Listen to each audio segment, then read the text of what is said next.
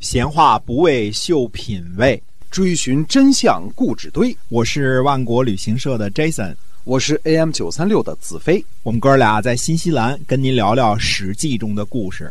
各位听友们，大家好，欢迎您呢继续收听《史记》中的故事。我们每天为您更新，是由新西兰万国旅行社的 Jason 给您讲的。我们新西兰万国旅行社呢是每天呢都会出团去南岛、北岛哈。嗯，哎，那么口碑呢是可以说是非常非常好的，是携程上唯一一家没有差评的这样的旅行社啊。打听打听本地华人没有不知道的，哎真的是啊亲戚朋友啊，这哎个问一下啊，问一下新西兰最好的旅行社是哪家？就是万国旅行社。嗯，这个我们前几次呢一直在讲这个晋国的故事啊，嗯因为在整个春秋乃至于战国时期呢，北边的晋国、南边的楚国、东边的齐国以及西边后兴起的秦国呢，几乎就是春秋和战国的这个主轴啊。只不过是战国时期呢，晋国呢划分成了三个国家，这个韩赵魏。简单的说这么回事儿啊，所以我们在这几个国家的形成过程当中呢，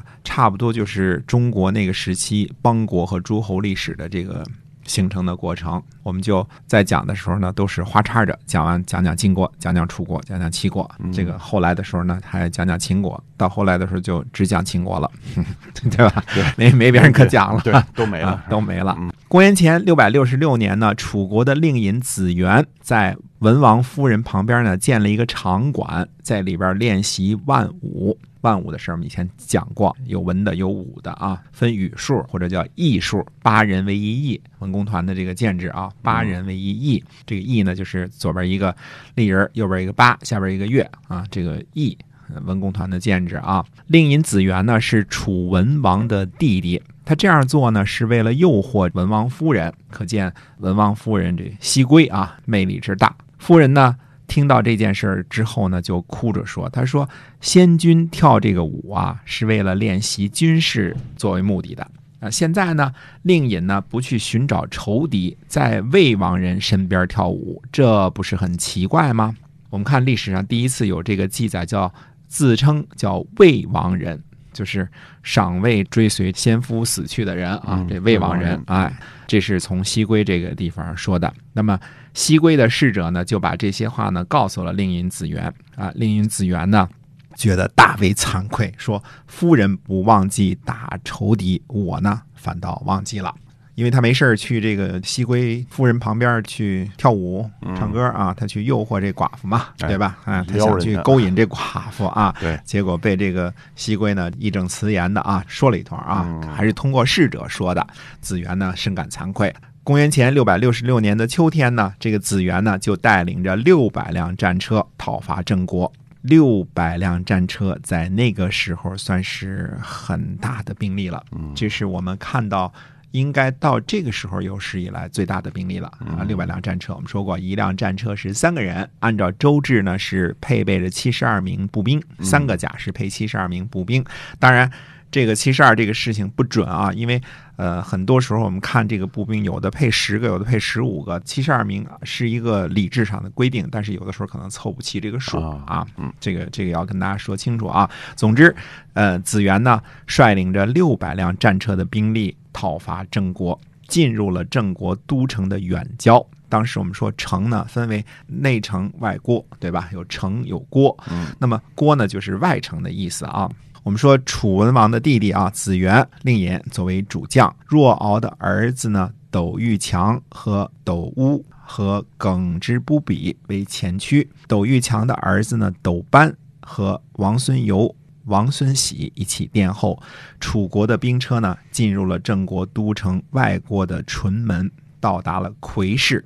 魁市就是大街闹市做买卖的地方，叫魁市啊。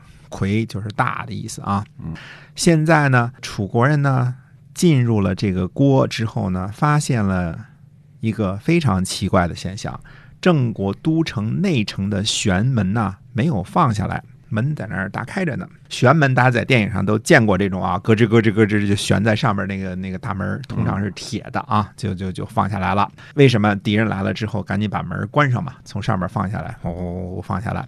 这个时候呢，突然发现郑国都城的内城的这个门城门啊是敞开的，啊，四门大开的。那史书上记载呢，说几个人呢用楚国话交流了一阵儿，还是湘潭湖北话啊说了一阵儿啊，最后呢决定呢是退兵。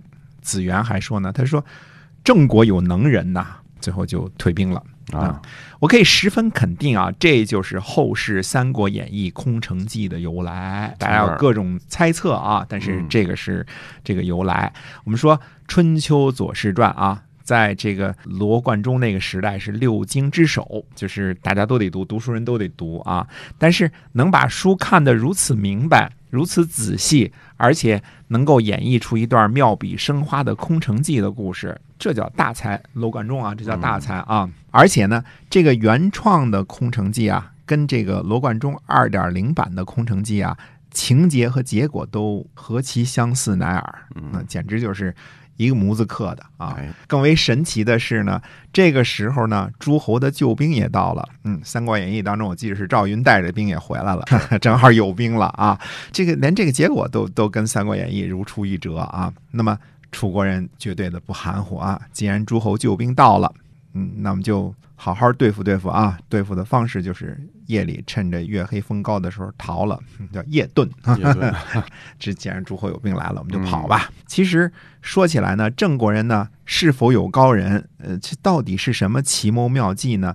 真的这个事儿还不是特别清楚。那么郑国人呢，其实原计划呢是逃往铜丘，也就是今天的河南扶沟以西啊，应该是等待诸侯的救兵吧。但是空城计呢？确实奏效，因为楚国人看见城门大开之后呢，到底也没敢进城，这确实是奏效了。郑国人呢，在撤退的路上，郑国的侦查人员就是谍报啊，就报告说楚国的军队的账目上有乌鸦，哎，郑国人就停止了撤退了。啊，军帐上落了乌鸦，表示军帐已经空了，没人了。嗯。公元前呢六百六十四年，伐郑回来之后的子元呢，住在王宫。听听啊，住在王宫这是不对的啊！你是令尹嘛，你不应该住在王宫啊。斗连呢就进谏啊，结果呢子元呢就把斗连给抓起来了，还戴上了手铐啊。这年秋天呢，申公斗班杀死了令尹子元，斗谷乌图，也就是令尹子文，做了楚国的令尹。斗谷乌图呢，拿出自己的家财来缓和楚国的财政危机啊！这个成语呢叫做“毁家纾难”。嗯，毁家纾难这个成语源于此啊。我们前面说过呢，说楚成王呢，公元前六百七十二年呢，杀死赌敖继位，继位这个楚王。这个时候呢，也就是个十一二岁的少年。到了公元前呢六百六十四年的时候呢，算起来也不到二十岁的一个年轻人啊，呃。看起来楚国的政治还是把持在大臣们的手里。不过呢，即使楚成王还没有主政的时候呢，楚国也一直把北边的郑国当做侵伐的对象啊。楚国呢，这个方针呢，呃，并没有改变。以后呢，很长时间里，楚国对于郑国呢，都是又拉又打，不结盟的时候就打啊，结盟就拉。前边我们说的这个万武啊，这个需要解释一下啊。万舞呢是周时期的一种主要的舞蹈形式，分为文和武两种。先跳的是武的，那手里拿着武器；后跳的是文的，拿着羽毛和乐器。嗯啊，万舞呢最常用于宗庙祭祀。早在这个鲁隐公五年，我们说鲁隐公是这个。春秋左氏传传记事的第一个啊，第一个鲁国国君啊，早在鲁隐公五年的时候，也就是说公元前七百一十八年的时候，就曾经有什么事儿呢？记载过鲁隐公呢询问仲仲啊，仲仲是个大臣啊，说万舞的语数有这么一段对话啊。那么跳舞的时候呢，我们说八人为一队为一翼啊，称为一翼。万舞呢有严格的礼仪规定，天子用八翼。诸侯用六亿，大夫四亿，士只能用两亿。这是深通礼仪的仲仲对鲁隐公的回答。羽数呢，就是艺数，羽跟艺这个是一个意思，代指的都是八个人的文工团的队伍。嗯，呃，因为跳文的时候呢，要使用羽毛，所以又称为羽。左传呢，鲁隐公五年的记载呢，说于是出现六羽，也就是说，从那个时候开始，作为诸侯的鲁隐公，啊，才第一次使用六羽，也就是使用六艺文工团建制的乐舞。因为鲁国已经是诸侯当中级别呃差不多最高的了，因为是周公旦的后代嘛，对对吧？嗯嗯。那么后来呢，孔夫子是这个看到什么呢？看到身为大夫的季氏使用八佾演出万物的时候，就说什么呢？说八佾舞于庭，是可忍，孰不可忍？那就指的是季氏的这个万物啊，居然僭越到使用天子的八亿文工团的地步。